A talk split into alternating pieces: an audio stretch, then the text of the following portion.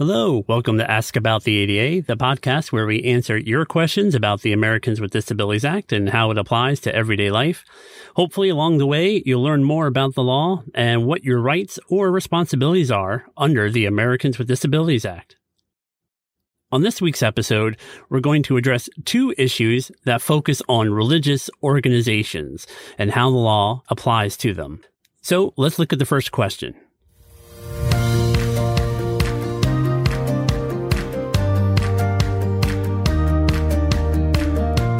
Is a hospital controlled by a religious organization covered under Title III of the ADA? And this isn't exactly a yes or no question. In fact, it's a little bit of both. And there's more on top of that as well. First of all, a religious organization or an organization controlled by a religious entity is not covered under the ADA, under Title III of the law. Now remember, Title III is a part that deals with public accommodations, which typically are businesses or nonprofits. This would include hospitals. So in one hand, no, this hospital presumably would not be under Title III of the ADA. Now that being said, if a hospital even a religiously controlled hospital has 15 or more employees, then in that case, they will be subject to Title I of the ADA. And of course, Title I is the part of the law that deals with employment. Now, beyond the ADA, if the hospital receives federal financial assistance, for example, reimbursement for Medicare or Medicaid, then it would be subject to a different law called Section 504. This comes under the Rehabilitation Act of 1973. And if it is covered by this law, then the hospital would be required to make its services accessible. They are generally going to be the same requirements as under the ADA. However, there are a few differences. And to take things one step further beyond Section 504, a hospital generally may also be subject to some state or local laws. And again, that's going to be determined on a case by case basis, of course. But in general terms, hospitals are going to be required to comply with local building code at the very least, and they may also be subject to state or territory non-discrimination laws.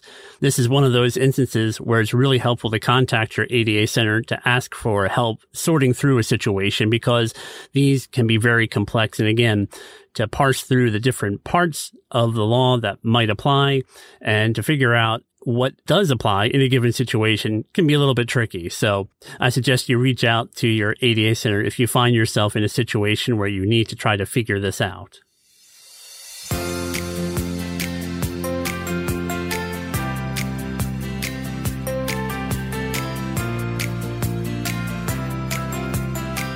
Our next question comes from a person with a disability. I'm applying for a clerical position at my church. I may need a reasonable accommodation. Are churches exempt from the ADA?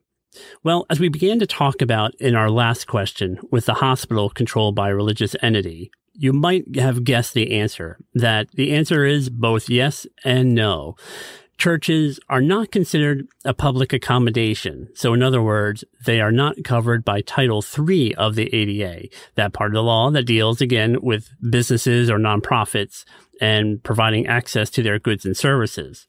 Now, that being said, as with the hospital in the prior question, if a church has 15 or more employees, then Title I of the ADA would apply. Of course, that is uh, employment provisions. So if a person is applying for a clerical position who has a disability and the church is a large enough employer, then they could ask for reasonable accommodations and expect to have their rights protected under the Americans with Disabilities Act. Now, again, there are a few other things to keep in mind.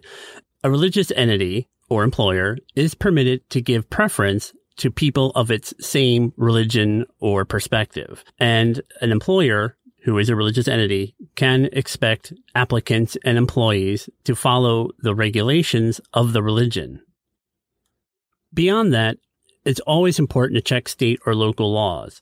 Many states have different requirements for who is a covered employer under non-discrimination laws, including those laws that apply to people with disabilities. Now, often religious organizations are going to be exempt from these non-discrimination laws, but it's important to find out in your particular state or territory what law does apply beyond the ADA and to take a look at that as well.